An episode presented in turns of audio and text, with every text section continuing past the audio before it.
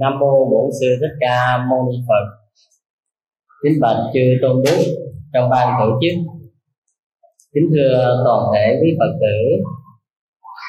Hôm nay chúng tôi có nhân duyên lành để trở về đây để lễ phật và có cái điều kiện để tiếp duyên với các phật tử thì trước hết, chúng tôi xin chân thành cảm ơn sư tôn đức trong ban tổ chức. Có nhã ý mời chúng tôi và xin kính chúc sức khỏe toàn thể quý Phật tử. Nguyện chư Phật gia hộ cho toàn thể các vị tâm an, thân khỏe, tinh tấn tu hành để đạt được hạnh phúc, an lạc trong hiện tại và mai sau.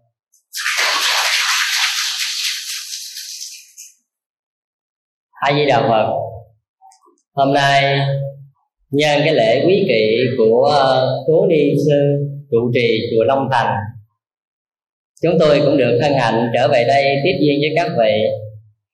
Thấy các phật tử đi dự cũng đông đảo, mà cho tôi xin hỏi một câu, các vị đi để chuẩn bị nghe hát hay là đi nghe pháp dạ ồ, vậy hả? Xin cảm ơn các vị. Nếu các vị gì đi nghe hát thì tôi phải cảm ơn các vị trong đoàn hát thêm một lần nữa. Còn nếu các vị vừa nghe pháp mà cũng vừa đi tham dự à, để nghe hát thì cái này là cái tâm nguyện các vị từ đầu. Thì chúng tôi à, cần cảm ơn các vị trong đoàn hát. Xin thưa với các vị hôm nay chúng tôi đến với các vị với cái đề tài là nhân quả. Đây là một cái đề tài à, rất gần gũi với các vị nhưng mà còn nhiều điều nghi vấn trong cuộc sống này. Phần lớn khi tất cả chúng ta đến với Phật pháp, hay là chúng ta là người bình dân, mọi sự thăng trầm trong cuộc sống, chúng ta đôi khi còn rất là nghi ngờ về cái giáo lý nhân quả này. Có những khi các vị thấy rằng trọn cuộc đời mình tu hiền, ở lành nhưng tại sao mình cứ gặp lận đận, khổ đa? mình nghe lời phật dạy như vậy, ở hiền gặp lành, gieo gió thì gặp bão, vân vân. Tất cả những điều này chúng ta đã biết, nhưng mà chúng ta cũng không dám tin lắm. Khi chính bản thân mình sống giữa cuộc đời thường, mình tự xét mình, rồi mình tự xét người. Có những khi chúng ta thấy người đó không được hiền thiện lắm nhưng mà tại sao họ lại có một cuộc đời bình an? Rồi có những người rất là hiếu thảo, nhưng mà tại sao đùng một cái cái tai nạn phải chết yểu, phải thế này, thế khác? Còn có những người thì sống không được tốt đẹp lắm, không được hiếu thảo lắm, nhưng mà tại sao nó sống nhỡn nhơ hoài? Như vậy lời phật dạy có đúng không? Trên cuộc đời có nhân quả không? Và mỗi việc này, nếu chúng ta không tin nhân quả thì sao? Và chúng ta tin nhân quả, chúng ta có bị thiệt thòi vì điều gì trong cuộc sống không? Thì hôm nay, ở đây chúng ta cùng soi sáng cái đề tài nhân quả theo Phật giáo. Đây là một cái điều hết sức là căn bản. Chúng tôi mong rằng sự chia sẻ này sẽ giúp cho toàn thể tất cả các vị có một sự cảm thông hơn về giáo lý Đức Phật đồng thời chúng ta có niềm tin hơn về những gì chúng ta đã dâng tặng cho đời, những gì chúng ta đã dâng tặng cho Phật pháp. Trước khi đi vào đề tài, tôi xin kể cho các vị nghe một câu chuyện xem như đó là một tiêu chí dẫn nhập nội dung của câu chuyện này soi xung quanh cái ý nghĩa của nhân quả mà chúng tôi được đọc qua cái tác phẩm gọi là bài học ngàn vàng của hòa thượng viện trưởng thích thiện hoa. Thì trước khi chúng ta tìm hiểu đề tài này, tôi xin kể cho các vị nghe một câu chuyện. Câu chuyện rất dài, nhưng chúng tôi chỉ tóm tắt, mang một ý nghĩa trọng tâm của những điều mà chúng tôi muốn trao đổi với các vị trong tối đêm nay. Xin thưa với các vị, vào thời xa xưa, một cái đất nước nằm giữa ấn độ và trung quốc có cái tên là nước nhật chi. Và đức vua trị vì trong đất nước này hả, tên là ngài đột quyết. Và ngài đột quyết là cái người mà cai quản toàn bộ dân chúng trong kinh thành này. Và thời đó đất nước này là một trung tâm để giao dịch tất cả mọi thứ thương đương và nghệ thuật tất cả đều được phát triển rất là lớn mạnh thì đất nước rất là tịnh trị, thì một hôm đức vua trên đường đi săn trở về, và đoàn tùy tùng đang đưa ngài đi qua một cái khu chợ rất là náo nhiệt tại nước nhục chi này. Có một cụ già rất là đặc biệt, ông đã ngoài 70 đầu tóc trắng và râu cũng trắng. Trên tay ông cầm một cái gậy đầu rồng và trên gậy có treo một cái bóp mà giống như cái bóp của chúng ta vậy đó, ở trong đó là bằng gấm. Và trong đó, ông để cái bài học đặc biệt ở trong đó. Và ông rao bán cái sản phẩm của ông không phải là một loại tơ lụa, không phải là một loại vàng rồng, không phải là một cái gì rất là đặc biệt. Đó chỉ là rao bán bài học. Và bài học này, xin thưa các vị, trị giá tới một ngàn lượng vàng rồi. Các vị có tưởng tượng nổi không? Như vậy thì khi mà ông ra ra ngoài chợ đó, ông bán cái bài học này từ sáng đến trưa và rất nhiều người vì tò mò mà đến hỏi mua bài học này. Trong đó có một bà lão, bà đến bà hỏi mua ông. Bà nói, này, ông lão, tôi muốn mua bài học này. Thì ông lão nói cái câu này, tôi xem thấy bà chắc không có đủ khả năng để mua. Như vậy, chứ ông bán như thế nào? Tôi có thể mua bài học ông được 5 tiền. Ông có chấp nhận không? Ông lão mới nói vậy. Năm tiền của bà đủ để bà mua bánh cho con bà ăn trong buổi sáng này. Thì bà lão bà bị xúc phạm cho nên bà giận, bà mới nói một câu.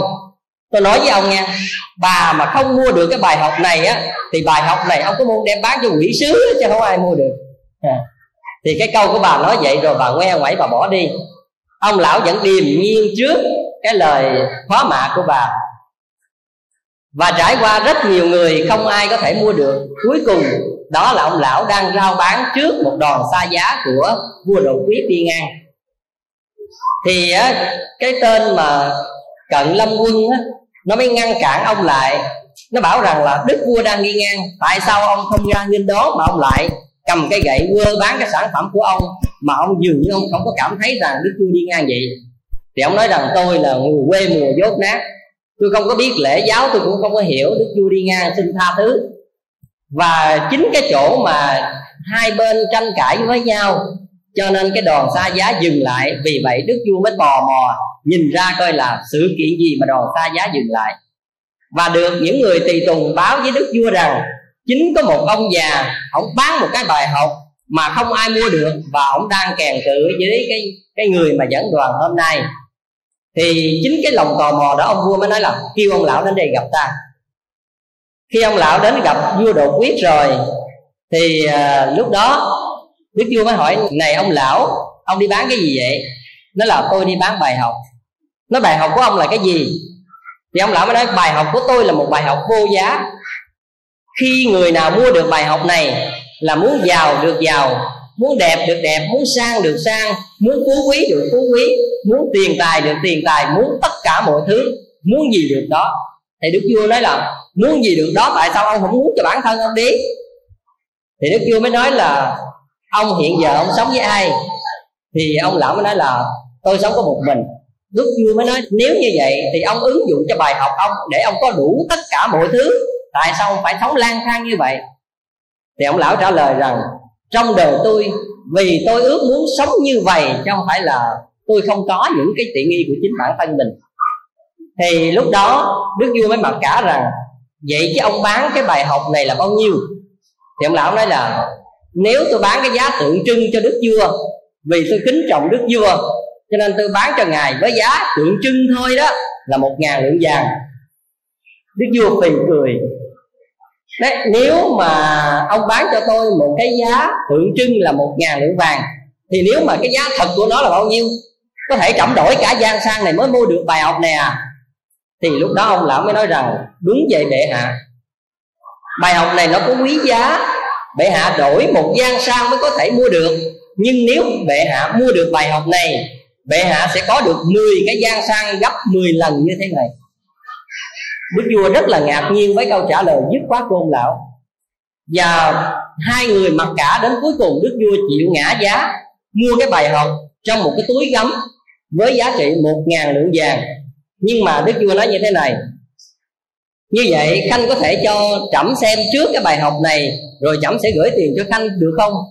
Ông già nói, không được đâu bệ hạ, tiền trao thì cháu múc bệ hạ phải đưa cho thần đủ một ngàn lượng vàng thì thần mới đưa bài học này. Thì ông vua rất là nghi ngờ về việc này. Thì ông vua mới nói là, như vậy á, khanh không có tin chẩm rồi. Thì ông già mới nói, hỏi lại là, như vậy bệ hạ có tinh thần không? Nếu bệ hạ tinh thần thì bệ hạ không có đem ra để mà để hạ coi trước. Thì đức vua mới ngỡ ngàng với câu trả lời này và cuối cùng phải chấp nhận đem một ngàn lượng vàng đến trao cho ông già trong khi một ngàn lượng vàng này với hơn 10 tên ngự lâm quân phải mang từ kho vàng đem đến cho ông lão, nhưng chỉ cần một mình ông lão, ông thâu tất cả 10 lượng vàng này trên một cây gậy giọng ông đi ra khỏi nơi đám đông.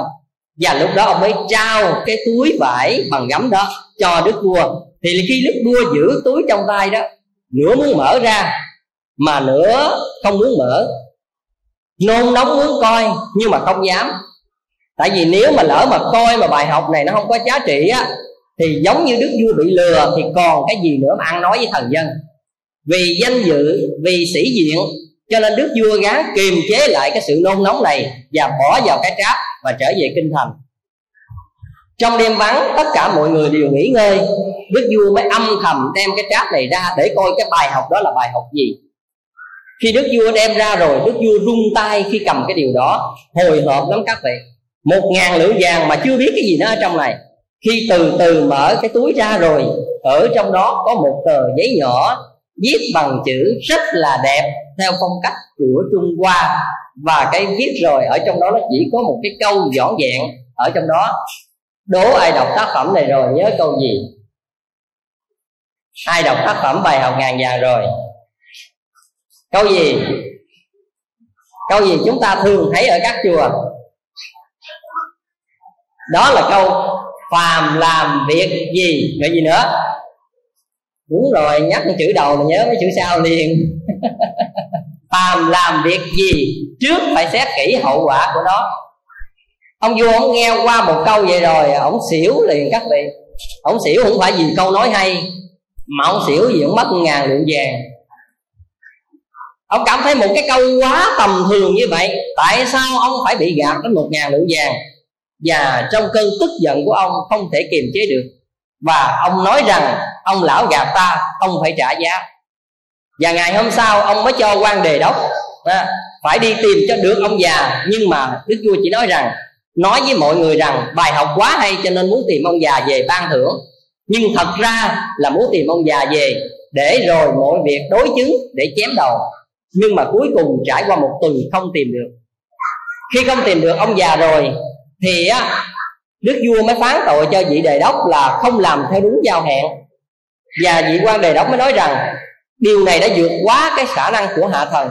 Trong khi hạ thần đã tìm khắp mọi nơi bằng mọi cách điều binh khiển tướng, nhưng không thể tìm được ông già, thì điều này quá sức chứ không phải là hạ thần kém như vậy. Chẳng qua là vì bệ hạ bị gạt, cho nên bệ hạ mới ép hạ thần vào như thế này.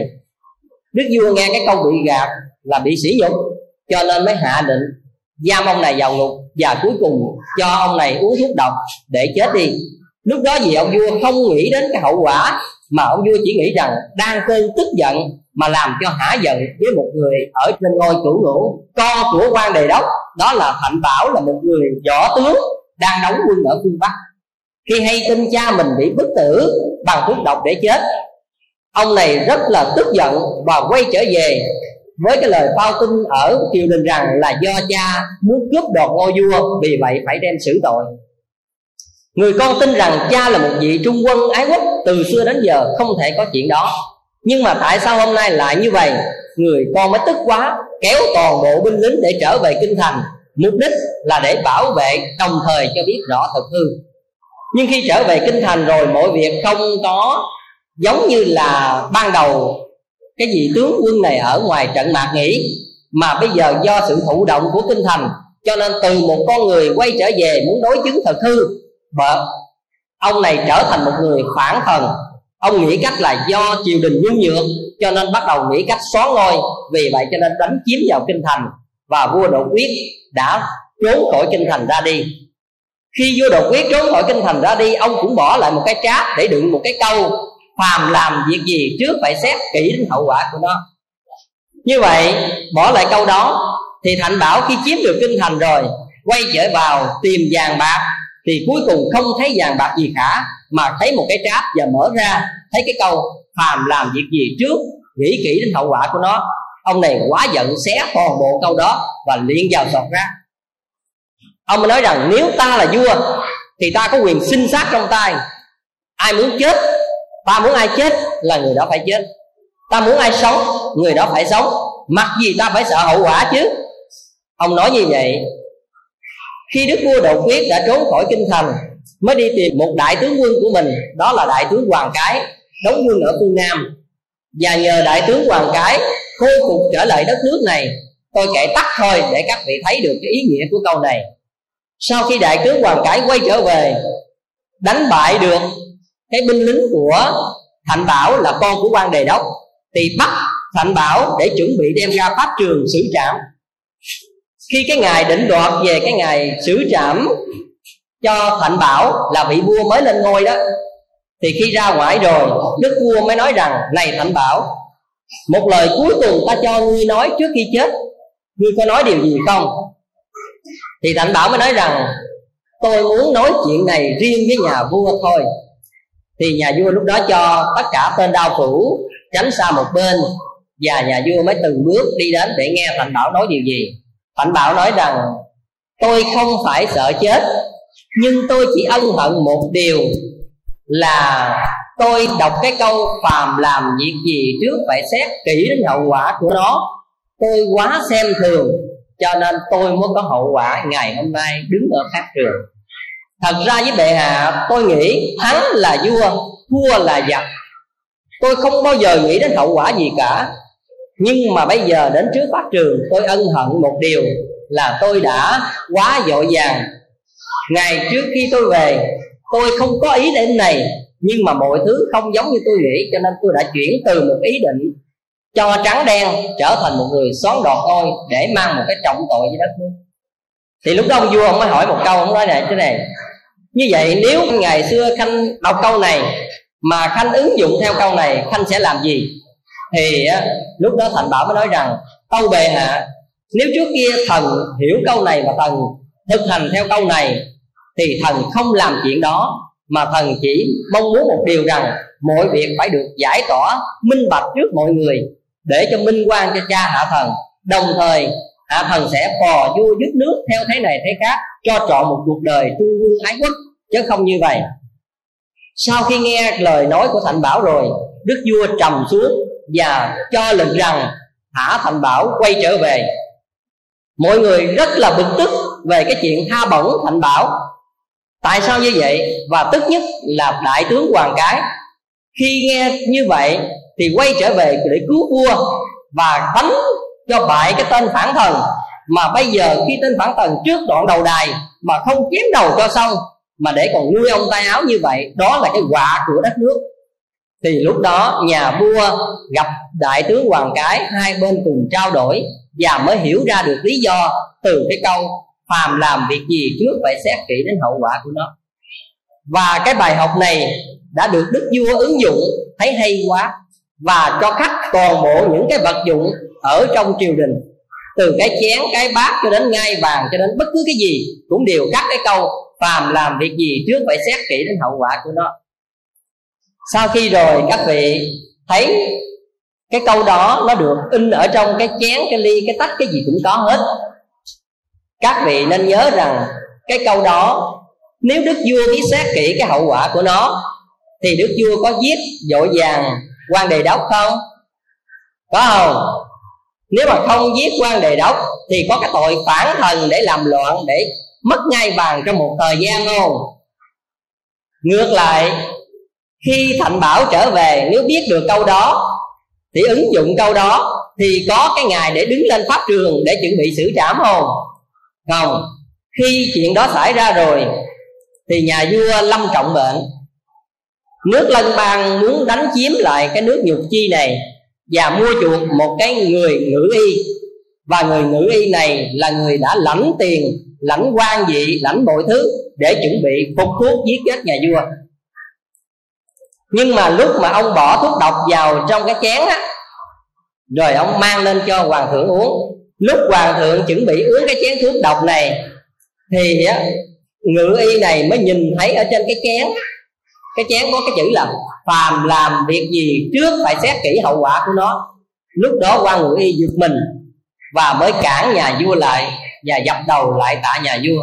Và ông mới kể ra hết sự tình là do ông bị mua chuộc để gả công chúa rồi chia nửa gian sang sau khi mà phun thuốc chết nhà vua, vân vân vân vân. Nói ra rồi, với ông vua nghe. Lúc đó nhà vua mới cảm động. Nhà vua mới nói là tội của khanh là tội đáng chết nhưng cũng chính bài học này đã cứu khanh kịp thời. Như vậy thì cũng vì bài học này ta cũng mới cứu được mạng ta.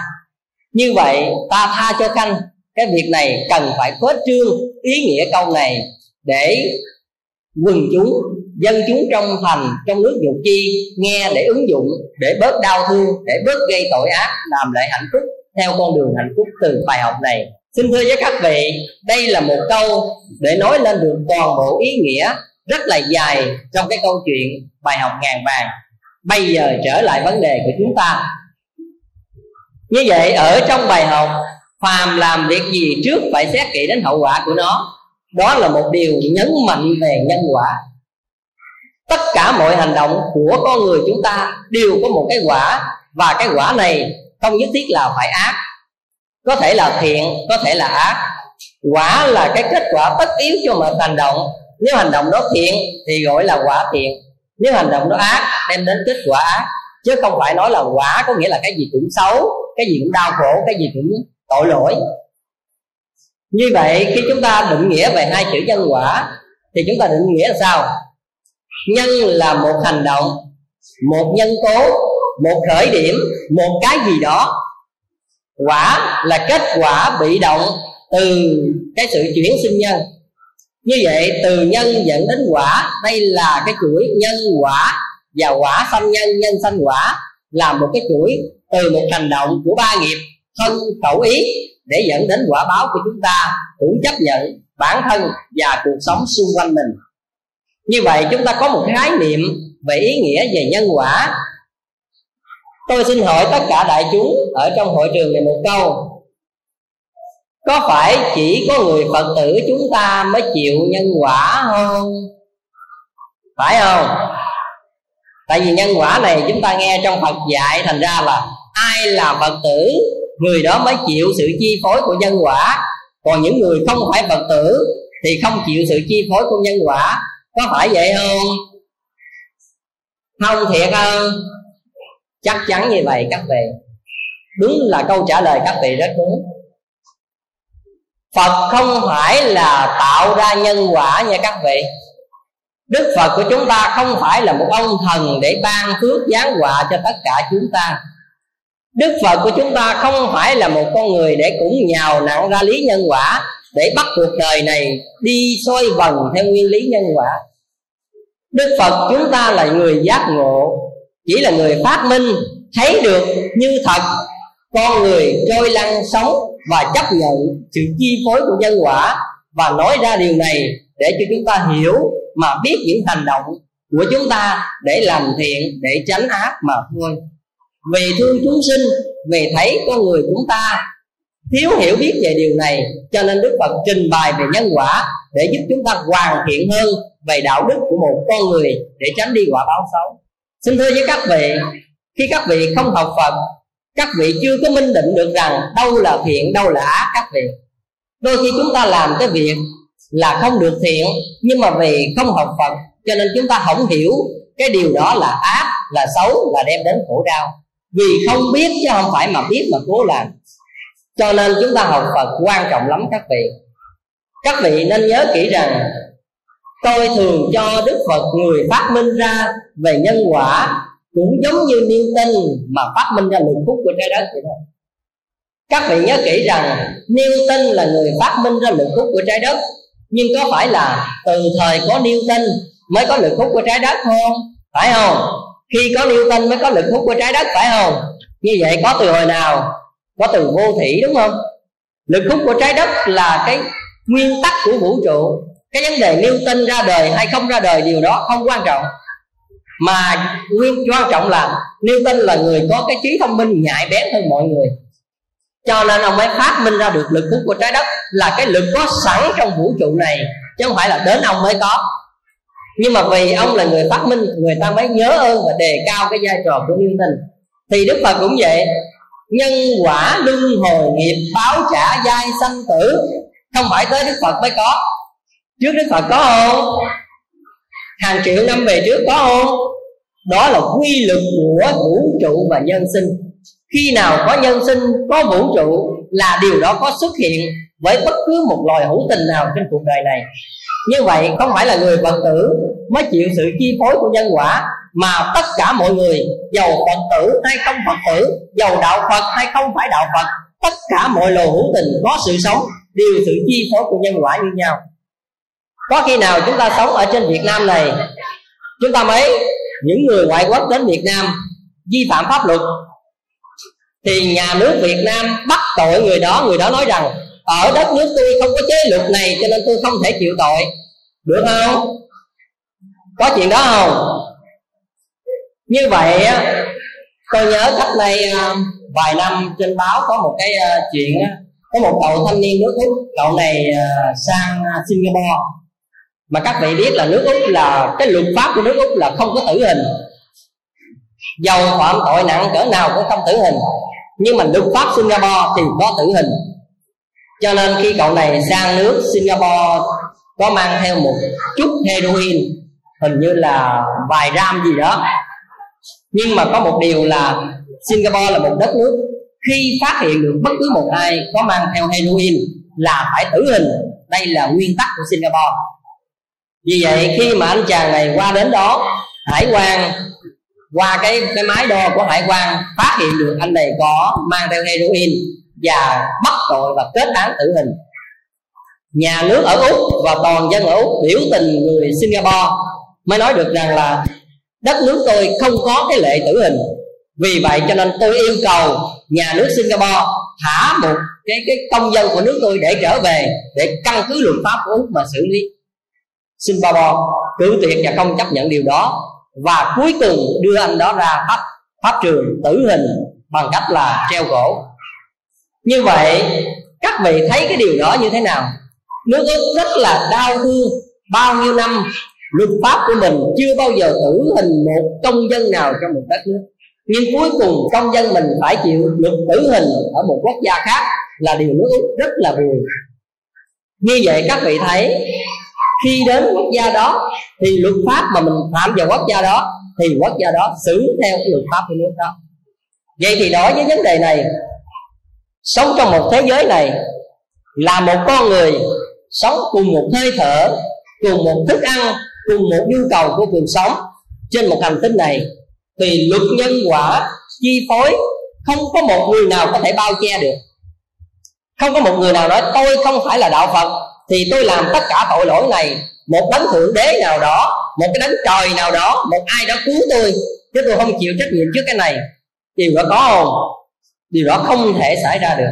Cho nên đây là các vị nhớ, một nguyên tắc sống rất là thực tiễn, cho nên người phật tử chúng ta may mắn, chúng ta là người phật tử, để hiểu được cái giáo lý của đức phật đức phật trong cuộc sống này. Tiếp theo một điều, trên nguyên tắc cuộc đời, gieo nhân là phải gặp quả chúng ta gieo nhân một nhân cam, chúng ta sẽ có cái quả cam. Gieo một nhân ớt, chúng ta sẽ có quả ớt. Như vậy, một hành động thiện sẽ đưa đến kết quả thiện và một hành động ác đưa đến kết quả ác. Là nguyên tắc dầu các vị có chịu đựng ngày hôm nay hay là mai này, việc đó có xảy ra hay không. Nhưng nguyên tắc phải xảy ra đời này, đời sau và nhiều đời sau nữa. Xin thưa với các vị, để các vị thấy rằng giữa nhân quả nó có tính cách là có nhân và có quả. Tôi xin kể các vị nghe một câu chuyện thực cách đây trên 30 năm mà tôi được đọc từ một cái tác phẩm gương nhân quả của thầy chân quang, mà xưa kia chính là giáo sư hồng sơn là người đã dạy tôi về duy thức học đã có kể chuyện này. Chuyện này ở miền tây của chúng ta các vị trong không phải xa xôi. Đó là cái vùng long xuyên. Khi cái vùng long xuyên này có một cái chuyện xảy ra là giữa một cái nhà người hàng xóm. Ông ba và một cái nhà người hàng xóm của một cái bà hàng xóm nợ. Thì bà hàng xóm nợ bà nuôi heo. Còn ông ba này thì ông trồng mía. Khi mà mía ông trồng bị heo của nhà bà hàng xóm này qua ăn, khi qua ăn như vậy đó, thì ông mới qua cái bà hàng xóm, ông mới nói nhiều lần ông nói này, cô à cô nên nhốt heo cô lại, nó qua ăn mía của tôi như vậy như vậy như vậy đó cái bà này thì cũng hơi bừa bãi. Bà cãi lại, bà nói, làm gì heo tôi qua không biết ông? Nếu mà ông nói vậy, mai mốt con nào qua con ông đâm chết bỏ con đó. Nếu ông nói heo tôi thì có con nào qua ông đâm chết bỏ con đó rồi ông đem ra ông đối chứng với tôi. Còn bây giờ không có đối chứng, ông đừng có nói như vậy. Tôi không có làm heo, tôi không có chuyện đó. Ông ba rất là tức, biết rất rõ heo này của cô hàng xóm, qua mình qua mình nói, cô này bừa bãi, trả lời như vậy ông nuôi cái tức ở trong lòng trong về ông mài cái mát ông mài cái mát thì bén và mỗi buổi chiều hơi chạng dạng tối là ông điều ra những cái liếp mía để ông rình ông biết là ông đâm cho được một con heo của cô hàng xóm để cũng không còn nói bừa bãi như vậy. Thì ngày hôm đó, ông găm vài bữa thì ông lại cũng chạng dạng trong một liếp mía cũng tối rồi. Thì ông nghe lại có tiếng rột rẹt rột rẹt thì ông đinh ninh rằng đó là heo. Cho nên ông cầm cái mát ngay cái tiếng rột rẹt đó ông phóng một cái. Ông phóng một cái mát mà ông không nghe tiếng heo kêu các vị mà ông nghe cái tiếng khẹt khẹt. Dường như đó là tiếng của con người chứ không phải là con heo. Ông mới chạy lại ông xem thì không phải là một con heo mà đó là một cái thằng nhỏ đi đang cắp mía.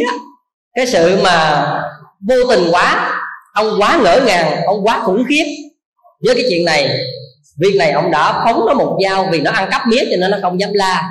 Ăn trộm mà, ông cắm thẳng vào trong bụng của nó quá sâu và máu tuôn ra rất nhiều.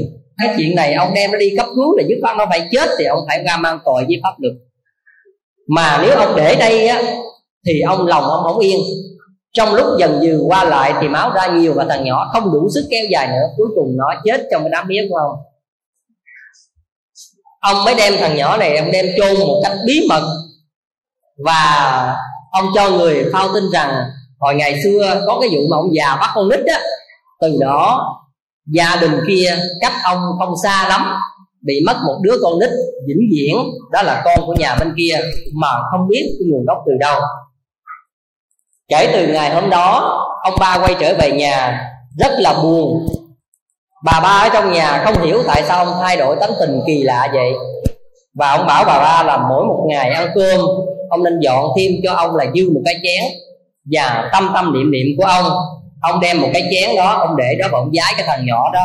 Ông nói là ông chỉ vô tình thôi. Ông không nghĩ là con như vậy như vậy. Ông lỡ với con vậy ông ân hạnh, ông ăn năn, ông giái cúng nó. Đêm nào, ngày nào, ông cũng khấn nguyện nó.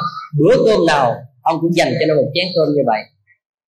Kéo suốt thời gian 3 năm trải qua như vậy, thì cái chuyện đó nó đã trở thành quá khứ mà một đêm đó ông nằm chim bao, ông thấy thằng nhỏ quay trở về. Thằng nhỏ mới nói, này ông ba, tôi biết ông vô tình giết tôi chứ không phải là cố ý. Ba năm qua ông rất ăn năn và hối hận về chuyện này. Cho nên tôi hiểu được lòng ông, cho nên bây giờ ngày mai tôi đã đi đầu xanh rồi, tôi đã đi tháp hai rồi. Tôi xâm vào trong một gia đình đó đó, cách gia đình ông mấy căn gia đình đó, vân vân vân vân vân vân, thằng nhỏ kể hết một loạt như vậy. Và khi tôi ra đời, ông nên nhớ rằng trên bụng tôi còn một vết thẹo mà ngay chỗ ngày trước ông phóng dao tôi. Đó ông ba tỉnh cơn mơ giật mình thức dậy, mồ hôi đổ toát cả người. Và ngày hôm sau, ngày hôm sau nữa, ông bắt đầu ông lân la đến những nhà hàng xóm và ông mới phát hiện được gia đình đó có một đứa con mới sinh ra vào đúng ngày giờ mà thằng bé đã nói với ông cái đêm ông nằm mơ. Sau đó ông tìm cách ông lân la với gia đình đó và ông dỡ cái bụng lên của thằng bé đó. Xin thưa với các vị, ông vô cùng kinh ngạc khi ngay cái chỗ mà ông phóng dao nó chỗ nào, thì cái chỗ đó còn một vết hẹo trên bụng của thằng nhỏ. Và ông nguyện ở trong lòng, ông đái không chuộc tội, ông sẽ bù đắp lại những gì mà ông đã làm một cách vô tình với thằng nhỏ này cho nên từ nhỏ đến lớn, ông xem thằng nhỏ này như cháu ruột của ông. Ông mua cho nó từng cái bánh, ông mua cho nó từng bộ đồ. Nói chung, những món đồ chơi, tất cả những thằng bé, ông xem nó như cháu ruột, mà gia đình kia cũng không hiểu tại sao cái tình thân giữa ông và đứa cháu, cái đứa con trong nhà nó lại quá thân thiết như vậy. Kéo dài đến 8 năm sau mọi mối quan hệ đều tốt đẹp.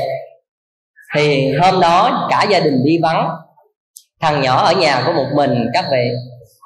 Thì khi ông ba lại thăm thằng nhỏ chơi, thì cái thằng nhỏ mới chỉ trên cái cây cái trái đu đủ chín, các vị. Mà cái trái đu đủ rất là trên cao.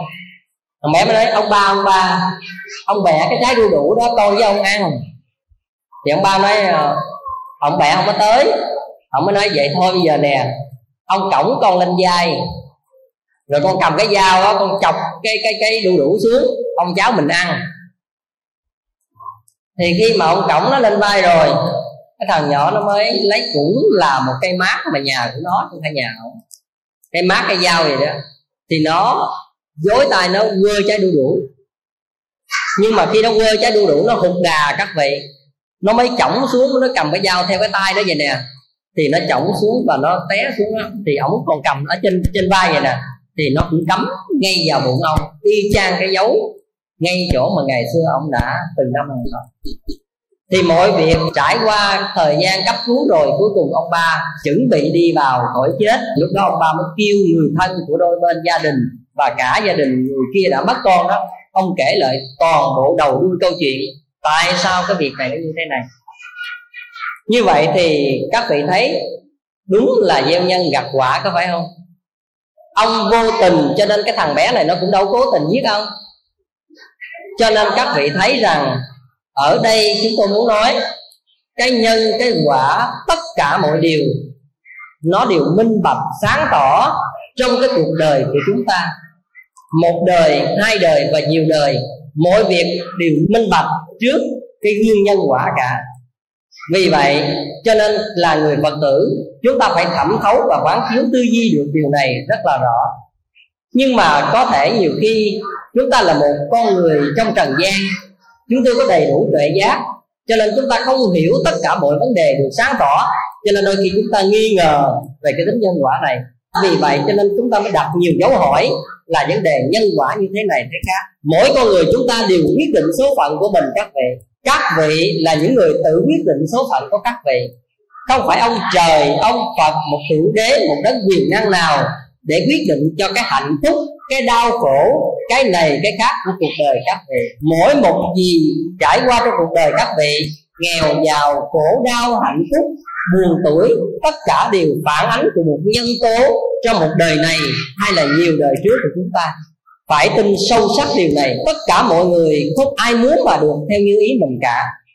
Tùy vào nhân duyên phước báo, quả báo nghiệp chướng, tốt nghiệp, nó sẽ đưa đến các vị một vị trí, một hoàn cảnh, một cuộc sống tương xứng với những gì chúng ta đã gieo. Nhưng mà theo di thức học, tôi nói cái này sâu hơn một chút. Các vị cố mà lắng nghe trong các khoảng này để các vị hiểu được cái tính chất nhân quả trong Phật giáo cái sâu hơn chỗ này, tiến trình từ nhân đến quả, nó phải trải qua giai đoạn, ba giai đoạn căn bản để cái tiến trình nhân quả nó phải trải qua. Thứ nhất là dị thời nhi thục thì cái câu thuật ngữ của di thức học là dị thời nhi tục, có nghĩa là khác thời mà chính. Tôi nêu rồi, tôi sẽ giải thích cho các vị sau để các vị hiểu cái này. Thứ hai là dị loại nghi thục tức là khác loài mà chính. Thứ ba, đó là biến dị nghi thục tức là biến đổi khác đi tính chất mà chính. Ba cái ý nghĩa này nó rất là quan trọng đối với người mà học về Phật pháp và để tìm hiểu được lý nhân quả này. Thứ nhất, khác thời mà chính có ý nghĩa là từ nhân cho đến quả, phải trải qua một giai đoạn thời gian. Và giai đoạn thời gian trong thuật ngữ Phật học căn bản đó là hiện báo, sinh báo và hậu báo. Hiện báo là gieo nhân và gặt quả, gieo nhân trong đời này và gặt quả báo trong đời này, gọi là hiện báo. Sinh báo là gieo nhân trong đời này. Một đời kế tiếp sau đời này, chúng ta thọ cái quả báo, gọi là sinh báo. Và hậu báo là gieo nhân một đời này, nhiều đời sau sẽ hưởng cái quả báo, đó gọi là hậu báo. Như vậy chúng ta hôm nay, chúng ta là hậu báo của nhiều đời về trước. Đồng thời chúng ta cũng là sinh báo của một một kiếp trước khi chúng ta tái sinh. Và đồng thời chúng ta cũng đang họ hưởng nhân quả trong một cuộc đời này. Và tiến trình nhân quả phải có thời gian các vị. Các vị thấy có những nhân quả là gieo trong một đời này sẽ gặp liền trong đời này không? Có thấy chưa? Thấy không? Hàng ngày đọc báo công an nó có thấy không? Có nhiều người gieo tội ác có nhiều người gạt gẫm thiên hạ có thoát được pháp luật không? Cái đó tôi cũng liệt vào cái vấn đề là nhân quả trong hiện báo tức là đời này gieo đời này gặp. Tôi cho các vị một câu chuyện rất là vui nhưng mà rất là thực trong vấn đề nhân quả này. Tôi từ ấn độ về đây cách nay khoảng là trên tháng. Thì uh, lâu rồi tôi không có dịp để nói chuyện với mấy cái người anh bà con của tôi thì hôm đó tôi mới gặp người anh bà con của tôi mới nói chuyện. Tôi hỏi rằng à, bây giờ anh có tin nhân quả phật pháp không? Anh nói tin lắm chứ thầy bây giờ là sợ lắm rồi. Cái từ nay, cái lý do gì để anh tin? Thì anh mới kể tôi vậy anh nói thầy biết á, mấy năm về trước á anh mua phân các vị anh đi cái đến cái chỗ mà mua bán phân á anh làm ruộng nhiều cho nên anh mua phân. Anh mua mấy chục bao vậy đó. Rồi cái khi mà người ta chở phân đến á thì người ta chở dư một bao. Thì khi ảnh đếm, ảnh biết rất rõ là người ta chở ảnh dư một bao mà ảnh nghĩ, mắc mới gì? Mình đâu có tham đâu. Nó chở dư, nó chịu chết. Trong lòng ảnh nghĩ vậy. Cho nên ảnh im lặng luôn. Ảnh lấy bao phần đó, ảnh nghĩ, mình mua như vậy là mình có lời dụng bao. Các vị thấy có lời không? Lời sao không lời? Tự nhiên mình mua bao phân, mắt thấy mồi đúng không? mua rồi bây giờ người ta chở cho mình thêm một bao nữa có lời chứ. Nhưng mà các vị biết điều gì xảy ra, các vị? Chủ phân cũng không có đòi ăn, số lượng thì cũng như vậy. Nhưng mà các vị biết điều gì xảy ra? Ba mùa lúa liền lạc anh đều thất bại. Anh nói rằng anh không thể tưởng tượng được trong cuộc đời lại như vậy, các vị. Anh là làm ruộng rất là tốt, xưa nay anh có kỹ thuật anh làm rất là tốt. Mà anh nói không ngờ rằng chỉ vì một bao phân mà phải chịu lỗ ba mùa lúa như vậy. Anh nói suốt cuộc đời này, nửa ký cũng không dám lạng lận với ai nữa, thì đừng có một bao như vậy các vị thấy cái điều này rất là vô tình. Nhưng mà trong cái cuộc đời, nó có những điều như vậy. Và anh nói, từ đó về sau, khi ai lộn, ảnh bất cứ một cái gì, ảnh sẵn sàng, ảnh giao trả lại. Cho nên các vị thấy, đó là vấn đề trong hiện báo, tức là quả báo trong nhất thời. Vì vậy cho nên trong cuộc đời này, chúng ta sống bằng lòng chân thật. Chúng ta sống bằng lòng hiền lương chúng ta sống bằng lòng, bố thí tất cả những cái đó là làm cho chúng ta có được hạnh phúc lâu dài đó các vị tại vì chúng ta chỉ là người ban bố hạnh phúc cho chúng ta, đồng thời các vị cũng tự làm cho chúng ta đau khổ, chứ không có một ai can thiệp vào trong hạnh phúc và đau khổ của chúng ta. Đến với phật là phải rất rõ điều này. Đó là hiện báo. Sinh báo là đời này làm, đời sau trả. Nhưng mà đôi khi chúng ta không có tuệ giác, chúng ta không thấy được đời sau chúng ta phải trả những gì chúng ta làm nhưng mà chúng ta cũng cảm nhận được rằng đời này chúng ta trả những gì mà trước khi chúng ta làm chưa? Có không? Có những người chúng ta tự thấy rất rõ đời này chúng ta trả những gì chúng ta đã làm trong quá khứ chưa? Thấy không? Như vậy, và hậu báo là nhiều kiếp về sau, thì các vị nào có đọc trong cái quyển từ bi thủy sám, các vị mới thấy rằng ngộ đạ quốc sư là một người trả một quả báo trong nhiều kiếp về sau. Đây là nói trên vấn đề căn bản thôi tiếp theo một cái điều mà chúng ta cần phải hiểu trong cái vấn đề nhân quả nữa, đó là dị loại di thuật, tức là các bộ là chính. Các vị phải hiểu được điều này, các vị mới hiểu được nhân quả. Tôi cho ví dụ các vị ví dụ rồi tôi lấy dẫn cái này làm sao? Các vị nào ăn cái dưa hấu bao giờ chưa? Các vị thấy dưa hấu được hình thành từ cái gì?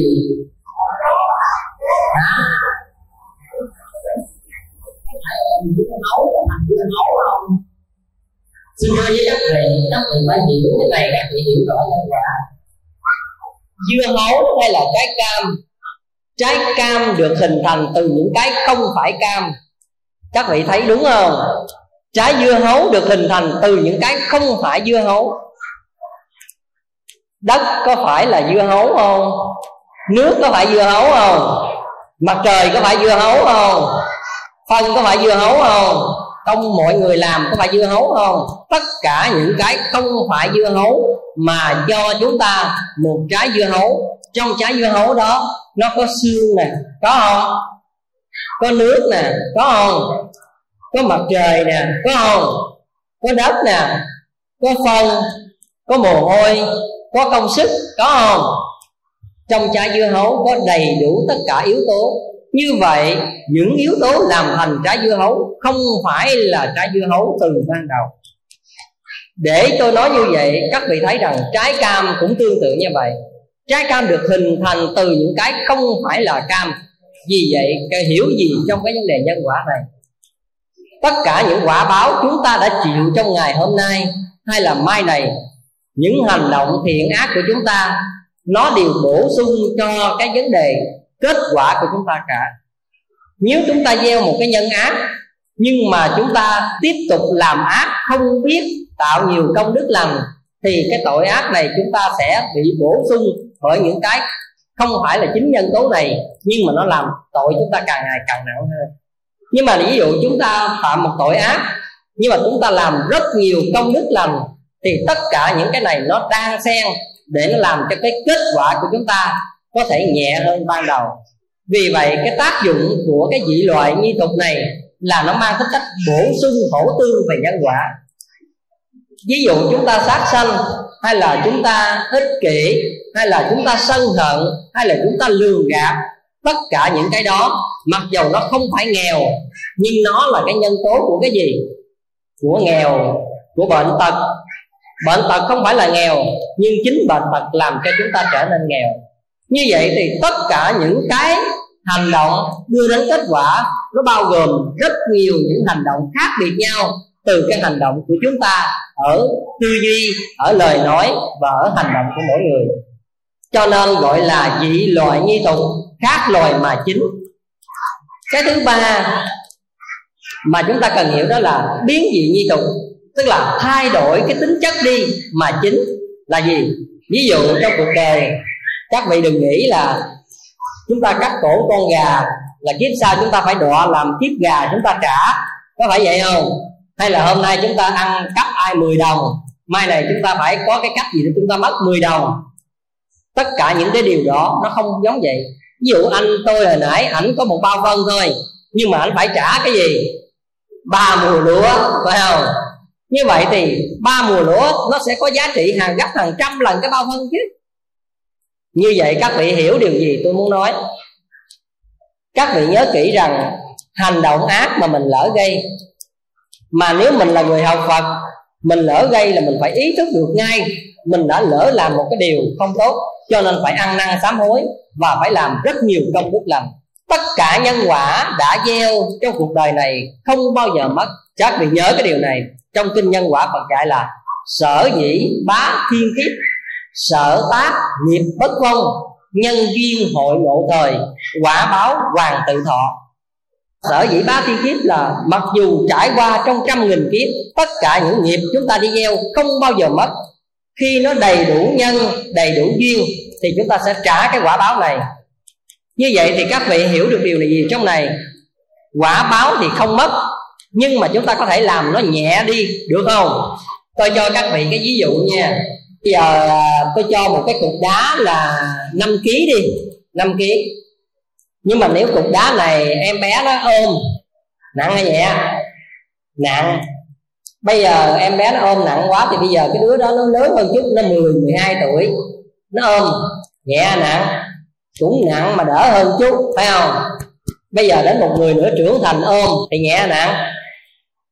Tôi ôm nhẹ nặng xin thưa với các vị, nhưng mà nếu một lực sĩ ôm thì nhẹ à nặng. Như vậy, cái cục đá này nó có thay đổi về ký lô không? Vẫn là một cục đá 5 kg nhưng mà nếu một em bé ôm thì vô cùng nặng. Một đứa lớn hơn nữa ôm thì cũng nặng mà đỡ hơn một chút. Nhưng mà nếu người trưởng thành ôm thì nhẹ, mà nếu là một tay lực sĩ thì không có thấm béo vào đâu. Các vị hiểu được ý này không? Cho nên các vị phải hiểu cái ý này rất là quan trọng. Gieo một hành động là không tốt, nhưng mà cuộc đời còn lại của các vị sống tốt.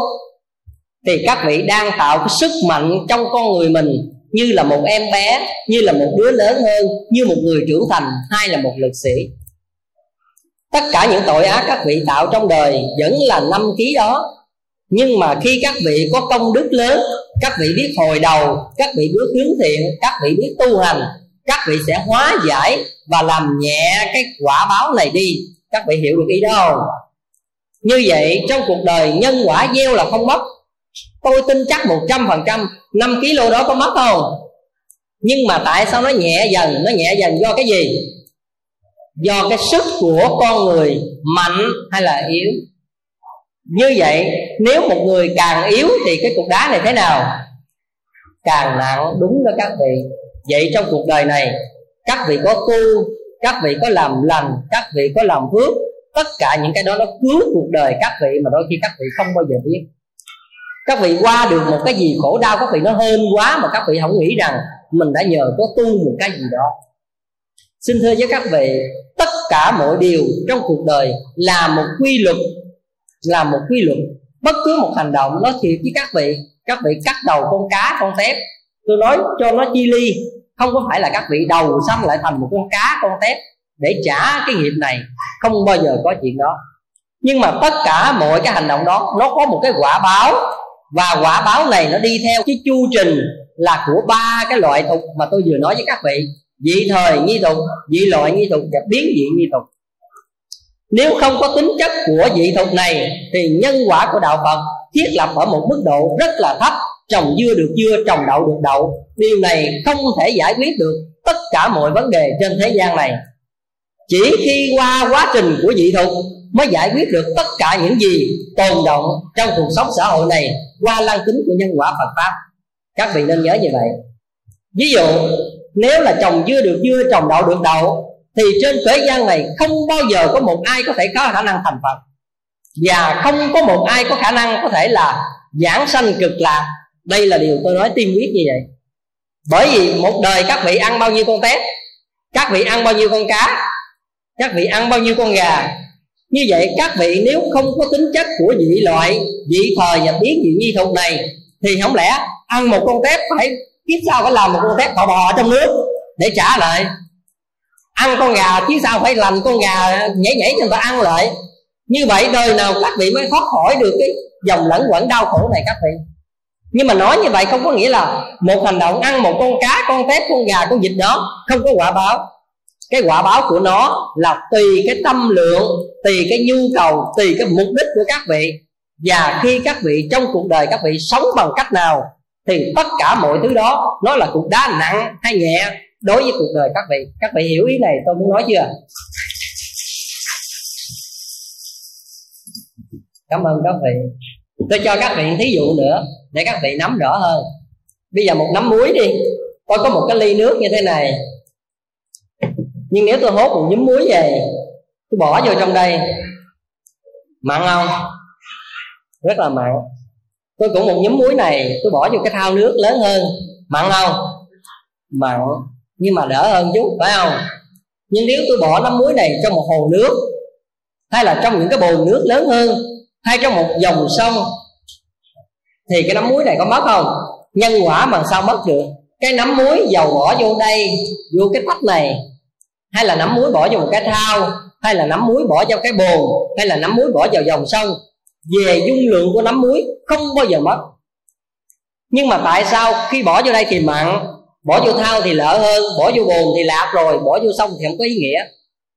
Các vị hiểu được cái gì? Cùng là một hành động đã gieo. Cái quả không bao giờ mất. Cái quả nó nhẹ hay nặng là tùy vào đời sống của mỗi con người chúng ta đó các vị. Nếu đời sống của các vị nhiều thiện duyên, thì các quả báo của các vị nó nhẹ đi. Và đời sống các vị thiếu tu hành, nhiều ác duyên thì cũng là một cái quả đó mà nó nặng đi. Cho nên người ta thường nói câu gì? Nhà sập thì sao? Nhà sập thì bị mềm leo. Không phải cái ý nghĩa nó là như thế đâu, mà có nghĩa là nước quá ít cho nên muối nó mặn đó hiểu được ý này không? Vì các vị không có tạo nhiều nước cho nên muối nó mặn. Cho nên khi mà muối nó mặn rồi, các vị nó nhà sập thì mềm leo. Không phải các vị thiếu tu hành, thiếu tạo nhiều phước duyên mà nó như vậy, các vị đồng tình ý này không? Như vậy, giáo lý nhân quả của đạo phật có sáng tỏ không? Như vậy đâu có bất cứ một cái gì mà mờ ám đâu các vị.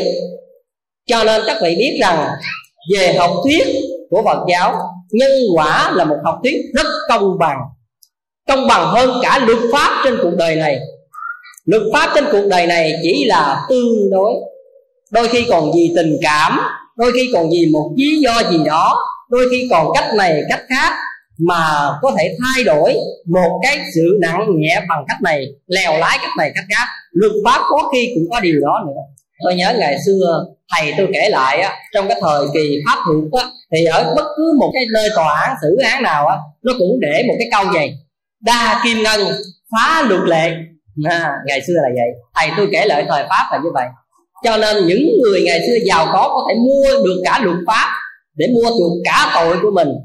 Vấn đề này thì tôi muốn nói rằng luật pháp trên cuộc đời này cũng chỉ là tương đối nhằm làm giải quyết đi một sự xáo trộn một sự gì đó để đem lại sự tương đối bình an trong cuộc sống này nhưng không thể tuyệt đối như luật nhân quả được.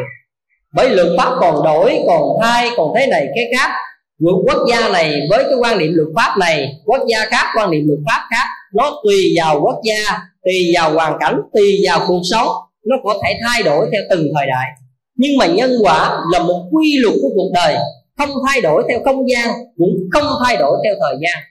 Thay đổi hay không, tùy vào đời sống tâm đức qua quá trình luân hồi của mỗi con người, qua quá trình chuỗi thời gian cuộc đời của mỗi con người thì điều đó để xác định cho cái tính công bằng của lý nhân quả. Các vị nên nhớ đây là rất quan trọng.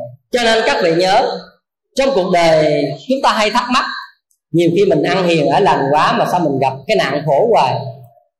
Cái này là nãy lời dẫn nhập tôi có nói. Còn có những người sao sống không được hiền thiện lắm mà sao họ lại thảnh thơi? Đây là vấn đề nghi vấn trong xã hội còn đương gặp phải mà tôi cần phải giải quyết với các vị như thế này trong lời đức phật dạy, trong các kinh điển, bốn cái nhân quả mà nó từng trải qua với con người là làm thiện thì gặp quả báo. Ác làm thiện, gặp quả báo lành. Tức là trong một đời nha, rồi làm ác, gặp quả báo ác, và làm lành, gặp quả báo lành. Ở đây các vị hiểu điều gì? Một người làm thiện mà gặp nhiều lận đận, đau khổ, nhiều vấn đề oan trái, thì vấn đề đó trời đất có bất công với chúng ta không có bất công không? Đừng nói lúc đó ông trời có mắt không, ông trời ông mở ra bự bự coi. Ông coi cuộc đời này tôi sống như thế nào mà tại sao làm khổ tôi vậy? Các vị có nói vậy bao giờ chưa? Xin thưa với các vị, khi các vị gặp khổ đau các vị không hiểu về Phật pháp, các vị mới chết như vậy. Các vị biết đời người chúng ta sống theo cái gì? Có phải một kiếp này chúng ta sống chết là hết không? Có phải vậy kiếp đời này các vị tự nhiên sanh ra cái sống rồi cái lớn lên già chết là hết không? Hay là còn cái gì nữa? Còn tái sanh. Câu đó đúng đó. Nếu mà một đời này sanh ra sống lớn và chết đi là hết, tôi xin nguyện không bao giờ đi tu. Xin thưa thật tôi sẽ sống cho thỏa mãn một đời của tôi. Tôi sẽ làm bất cứ một tội ác gì trong tay tôi có thể làm được. Một sự gian trá nào đó tôi cũng có thể làm được. Một thủ đoạn nào đó tôi cũng có thể cố mà tìm cho mình sống một đời này. Tại vì chết hết rồi. Sợ gì nữa mà phải tu hành cái cực khổ vậy? Các vị ăn chay buổi chiều nay thấy giờ này có sốt ruột không? Nói với thầy của hạnh ở đây nói, thầy ơi, chiều ăn chay giờ có bụng quá. Có không? Xin thưa với các vị, tu học là một điều có một phương diện nào đó là chúng ta thiệt thòi nhưng mà vì sao chúng ta chấp nhận sự thiệt thòi này vì chúng ta nghĩ rằng chết chưa phải là hết hôm nay chúng ta sống là cái quả bị động của quá khứ nghiệp chúng ta đã gieo và những gì chúng ta đã hôm nay là chúng ta trải đường cho một cuộc sống ngày mai như vậy nếu một đời này chúng ta sống cho thỏa mãn phước báo chúng ta hết thì dĩ nhiên chúng ta phải chịu quả báo rất là thê thảm còn nếu đời này chúng ta sống rất hiền lương, mà chúng ta gặp nhiều điều đau khổ, lận đận, trái ngang, chúng ta biết rằng cái phước chúng ta gieo chưa tới thời kỳ có kết quả. Bởi vì các vị nhớ là vị thời di thục không nhớ không? Nhớ từ nhân đến quả nó phải có một giai đoạn thời gian. Bây giờ tôi cho các vị ví dụ. Các vị vừa gieo một cái đám ruộng quá tốt nhưng mà trong khi các vị gieo ruộng này, các vị đã thiếu nợ trước kia, là các vị thiếu rất nhiều do các vị làm một cái gì đó, bài bạc, rượu chè là cái gì đó, các vị thiếu nợ. Bây giờ các vị mới cái gieo đám ruộng cái các vị nói, trời ơi, tôi làm cực khổ muốn chết mà tôi vẫn thiếu nợ hoài. Có nói vậy không? Như vậy thì các vị thấy điều gì? Ruộng này chúng ta mới làm, nó sẽ có kết quả nhưng mà nó phải có thời gian chứ, đúng không? Ít nhất là 3 tháng 4 tháng gì đó còn hôm nay chúng ta bị nợ đòi là gì vì trước kia chúng ta mượn nợ chúng ta bài chúng ta bạc chúng ta rượu chúng ta chè chúng ta hút chúng ta sách tất cả những cái đó bây giờ tới thiếu nợ tôi nói tôi làm cực quá mà thiếu nợ hoài đúng không như vậy thì các vị thấy điều gì hôm nay chúng ta gặp khổ chúng ta đừng vội nói rằng tại sao chúng ta ăn hiền ở lành mà gặp khổ chúng ta phải biết rằng phước chúng ta chưa đủ đến lúc chín mùi. Trong khi quả báo chúng ta đã gieo quá nhiều trong những tốt nghiệp quá khứ, đôi khi cả một cuộc đời này chả chưa hết tất cả những hành động bất thiện mà chúng ta đã gieo. Vì vậy làm sao có cơ hội để chúng ta hưởng cái nhân tố này? Nhưng mà nhân tố này không bao giờ mất đi. Tôi đã nói với các vị rồi, nhân tố mà chúng ta đã gieo trong cuộc đời giàu thiện giàu ác không bao giờ mất đi. Như vậy trong cuộc đời qua quá trình thời gian, khi nào quả báo tạm thời nó trôi qua những ác nghiệp thì cái nhân tố chín mùi của thiện nghiệp nó sẽ trở lại. Vì vậy cho nên tôi đã giảng trong một vài bài giảng, tôi nói tất cả nghèo, giàu, khổ, đau, hạnh phúc, tất cả mọi thứ đều điều gì? Ai nói chung? Điều gì? Điều vô thường. Có nghĩa là người ta nói không ai giàu ba họ, không ai có ba đời là cái đó. Thật sự với các vị, cái điều này giàu nghèo, lâu dài, mau là do mỗi người tự có cái phước dài hay ngắn mà thôi. Như vậy, ở đây tất cả đều vô thường vì nhân quả thay đổi theo thời gian, theo từng hoàn cảnh. Vì vậy cho nên chính cái chỗ đó, tính dị thời rất là công bằng cho nhân quả. Còn cái người hôm nay ác nghiệp mà vẫn cuộc sống hạnh phúc xin thưa với các vị, không phải ác nghiệp mà hạnh phúc. Vì người này đã tích lũy quá nhiều tiền bạc, rồi bây giờ mới sanh cái tâm hút sách ăn chơi. Nhưng mà hút sách ăn chơi mà vẫn có tiền ăn chơi hoài là vì sao vậy? Vì ăn chơi nó sanh ra tiền hay sao? Phải không? Phải do ăn chơi mà sanh ra tiền không? Không vậy chứ làm sao? Vì tiền của người này đã làm trước kia quá nhiều hoặc là cha mẹ để lại quá nhiều. Nhân tố hút sách ăn chơi rượu chè bài bạc này sẽ dẫn đến nghèo. Nhưng mà vì còn quá nhiều tiền cho chưa nghèo chưa nghèo chứ không phải là không nghèo. Nếu tiếp tục mà ăn chơi như thế này, thì ngồi không ăn núi lỡ thì một ngày nào đó, thì cái khi, cái phước báo, tức là tiền của này nó hết, thì nghèo không? Như vậy, một người làm ác mà vẫn được hạnh phúc đừng bao giờ các vị so đo với họ nha các vị. Các vị mới thấy được rằng vì họ đã nhiều đời tu mà tích lũy công đức quá nhiều, nên cái ác này nó chưa đến thời kỳ trổ quả. Như vậy, ngoài hai vấn đề đó ra, thì trong đời làm thiện gặp quả báo thiện, làm ác gặp quả báo ác, đó là vấn đề chúng ta không có tích lũy được nhiều phước báo. Đồng thời, chúng ta cũng không gây nhiều tội ác thì ở mức mức độ trong cuộc đời tương đối như vậy thôi. Đó là điều tôi muốn giải mã với các vị về vấn đề ý tứ của nhân quả đó. Thêm một cái ý nữa, nhân quả nó mang tính cái nền tảng của Phật pháp chúng ta. Thật sự với các vị, dựa vào nhân quả không mang tính cách tu tập để thành thánh, hay là giác ngộ để giải thoát trong một cuộc đời này nhân quả nó đặt nặng về đạo đức của con người trong cuộc sống. Dựa vào nhân quả để chúng ta sống cuộc đời có đạo đức hơn có một tư cách của một con người hơn sống hiền thiện hơn chúng ta sống để trở nên một con người có ích cho gia đình cho đời cho xã hội nhiều hơn. Nhân quả nó không mang tính cách giải thoát siêu thế nhưng mà một mặt tương đối nhân quả giúp cho chúng ta có một cái cuộc sống rất là ổn định về phẩm chất đạo đức cũng như hạnh phúc tương đối của một kiếp người. Như vậy, nhân quả là nền tảng của phật pháp. Rời nhân quả này, phật giáo không có lý do để tồn tại. Mặc dầu đạo phật là không phải nặng ra nhân quả, nhưng mà một trong những học thuyết rất căn bản trong đạo phật là học thuyết nhân quả này.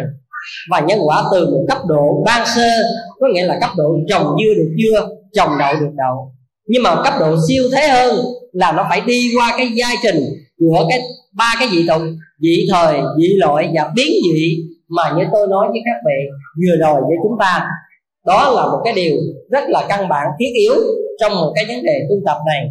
Tôi xin kể cho các vị nghe một cái câu chuyện này để các vị thấy rằng nó là một cái nền tảng rất là căn bản trong cái vấn đề Phật pháp của chúng ta tôi đọc ở này trong một thiền sử có một câu chuyện kể được rằng ngày xưa trong pháp hội của ngài bách trượng có một cái ông già cùng ngồi nghe pháp. Sau khi cái thời pháp xong của tổ bách trượng rồi, thì tất cả mọi người trong pháp hội đều lui trở về, nghỉ ngơi. Riêng còn một ông già ngồi ở trong đó. Thì lúc đó tổ bách trưởng mới hỏi cái ông già như thế này này ông, tại sao ông còn ngồi đây? Thì lúc đó ông già mới nói là, bạch hòa thượng con không phải là người thường. Thì lúc đó tổ bách trưởng mới nói, vậy ông là ai? Thì lúc đó nói dạ bạch hòa thượng, con là một tên giả hồ, là một con trồn tu nhiều kiếp ở phía sau núi này. Thì lúc đó, tổ bách trưởng mới nói là, tại sao ông là một con trồn mà ông lại hiện được thân người? Ông nghe pháp thì nói là, bạch hòa thượng, trước kia con là một thầy tỳ kheo con tu hành cũng rất là miên mật. Nhưng mà khi có người hỏi con là, này bạch thầy, người đại tu hành có rơi vào nhân quả không? Thì con nói là, người đại tu hành không rơi vào nhân quả, có nghĩa là bất lạc nhân quả. Khi con nói xong câu đó, sau đó con bị đọa 500 kiếp làm trồn con không biết lý do con sai cái câu trả lời như thế nào, mà con phải bị đọa 500 kiếp làm trồn như vậy thì lúc đó tổ bách trượng mới nói với ông già chồn như thế này. Nói là, này, ông hãy hỏi lại ta câu đó đi. Ta sẽ quá giải nghiệp trước cho ông. Thì lúc đó, ông già chồn mới hỏi với tổ bách trượng rằng, bạch hòa thượng, người đại tu hành có rơi vào nhân quả hay không? Thì lúc đó tổ bách trượng mới trả lời câu là, bất muội nhân quả, chớ lầm nhân quả. Sau cái câu đó rồi, ông già ngộ liền các vị ông già ngộ và lại tổ bách trượng ba lại và nói với tổ rằng, ngày mai tổ đi sau núi này tại một hốc đá, có một xác một con chồn, đó chính là thân con đã bỏ báo thân. Để tái sanh kiếp khác, xin ngài hãy làm lễ cho con như lễ một thầy tiền kheo. Và tổ bách trượng hứa lời, ngày hôm sau, đi phía sau của cái vách núi có một cái xác con chồn và tổ đã bảo đồ chúng, đem tẩn liệm và tiến hành nghi lễ như thể thức của một thầy tỳ kheo vừa qua đời. Như vậy, chúng ta thấy cái nền tảng căn bản của giáo lý nhân quả ở chỗ nào? Cũng một câu, bất lạc nhân quả, tức là không rơi vào nhân quả, thì đọa 500 kiếp làm trồn cũng một câu của hòa thượng, bất muội nhân quả, tức là không mê lòng nhân quả, thì lại giải phóng được nghiệp này các vị thấy khác biệt ở chỗ nào? Như vậy các vị thấy rằng nhân quả là một nền tảng xuyên suốt quá trình của một con người. Hay nói rộng hơn là xuyên suốt quá trình của tất cả loài hữu tình trên cuộc đời này.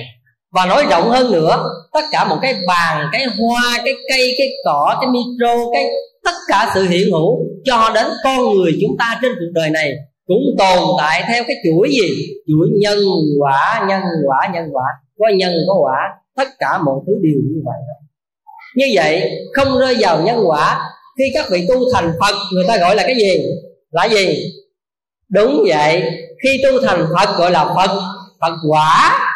Như vậy, có gieo nhân phật mới có phật quả, có phải vậy không à như vậy, khi không còn tính nhân quả, có nghĩa là không thể thành phật. Như vậy, sai với giáo lý của đạo phật vì sai giáo lý đạo phật cho nên phải đọa 500 kiếp làm chồn khi tổ bách trượng trả lời một câu là bất muội nhân quả, có nghĩa là không mê lầm nhân quả, có nghĩa là chúng ta sống biết thiện, biết ác, biết nhân tố này sẽ đem đến quả báo gì? Biết rất rõ trong chuỗi trình của nhân quả mà để học, để tu, để làm hoàn thành một kiếp người.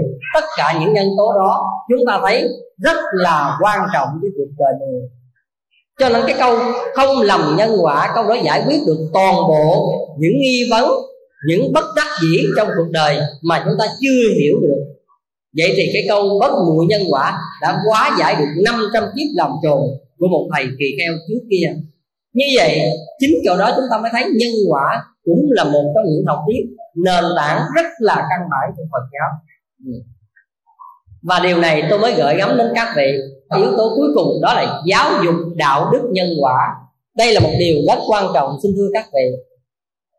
Văn hóa việt nam chúng ta rất là chú trọng về vấn đề giáo dục nhân quả này. Từ nhỏ chúng ta đã học, trong các nền văn học việt nam, chúng ta đã thấy từ nền ca, kịch, cải lương, tuồng hát, cho đến văn thơ, truyện ngắn, chuyện trẻ thơ, cũng như chuyện người lớn đều dựa trên tinh thần của nhân quả mà phóng tác cả? Ở đây ai cũng biết chuyện tắm cám có đúng không à? Tắm cám có phải dựa vào nhân quả không? Dựa vào nhân quả là sao? Ở hiền thì gặp lành. Vì vậy cho nên xây dựng cái chuyện nhân quả của tấm cám là để thấy rằng con tắm sống một đời rất là hiền thiện.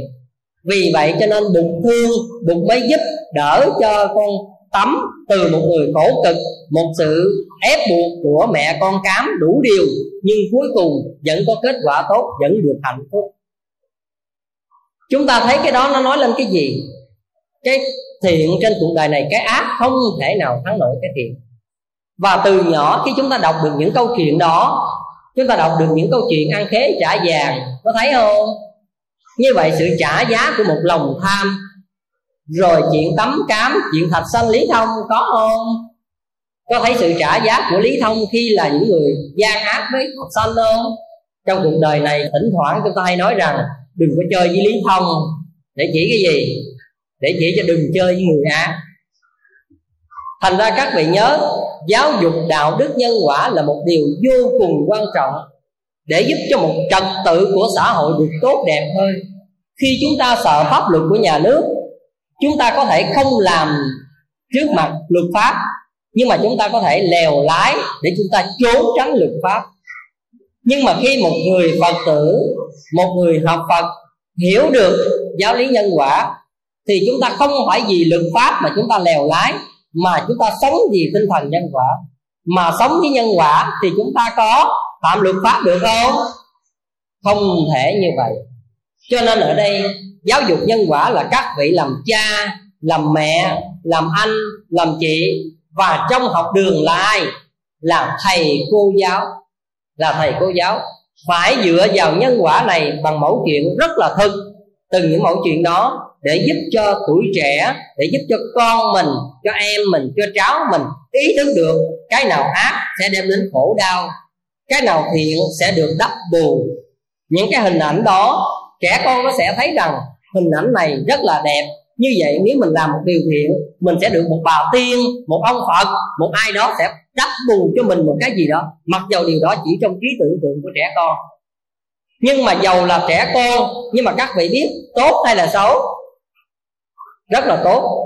Khi nó hiểu được một hành động thiện, nó đem một đồng tiền nó cho một người ăn mài, ăn xin, nó nghĩ rằng bà tiên sẽ gia hộ cho nó được học tốt. Tốt không? Mà có bà tiên thật để gia hộ cho nó không? Mặc dầu không có bà tiên thật để gia hộ cho nó, nhưng chính hành động đó sẽ giúp cho nó nhiều phước báo và mai này nó trưởng thành trên con đường thiện. Tôi ngày xưa các vị nhớ kỹ, hồi lúc còn nhỏ tôi luôn đọc quá nhiều truyện tranh, tôi đọc quá nhiều các cái chuyện thần thoại. Cho nên ngày xưa tôi thấy những cái người mà đi sinh đó các vị, tôi tưởng tượng đó là một bà tiên, là một ông phật, là một người đang thử lòng tôi không à tôi nghĩ tôi mà gán mà cho mấy người này thế nào, tôi cũng được. Ai đó đắp bù cho tôi, hay là chính mấy người này sẽ trả lại cho tôi một cái gì đó vô cùng quan trọng. Cho nên mặc dầu trong cuộc đời của tôi không biết ai trả cho tôi, nhưng mà khi một khi tôi làm được một cái điều gì đó, tôi thấy một người ăn mài một người cụt chân, một người cùi đuôi sức lỡ không bao giờ tôi nghĩ trong lòng đó là một người hoạn nạn hết các vị. Lúc nào tôi cũng xem những người đó như một người thần thánh trước mắt tôi, nhờ đọc những chuyện tranh nhờ đọc những chuyện, thần thoại nhờ đọc những chuyện dân gian, những chuyện cổ, những bài giáo dục nhân quả từ đó mà tôi có một ý niệm đó. Tôi không bao giờ dám khinh những người nghèo khổ. Tôi không bao giờ dám khinh những người cùi đuôi sức lỡ tôi không bao giờ dám khinh những ai khiếm khuyết tật quyền tại sao vậy? Tất cả những người đó là bồ tát, là phật, là tiên trong mắt của tôi. Vì từ nhỏ tôi đã được cha, được mẹ, được thầy cô, được các sách giáo khoa đã dạy cho tôi bằng những câu chuyện như vậy. Như vậy, nếu con cháu các vị mà được ưng đúc từ nhỏ bằng cái tính như vậy, các vị thấy tốt hay là xấu? Như vậy, các vị là người đi chùa, các vị dẫn con đến lễ phật. Con ơi, lễ phật đi con. Phật gia hộ cho con được khỏe, được bình an, được học giỏi có nên không các vị? Như vậy nếu một trẻ thơ nghe một câu đó, nó có siêng năng lại phật không?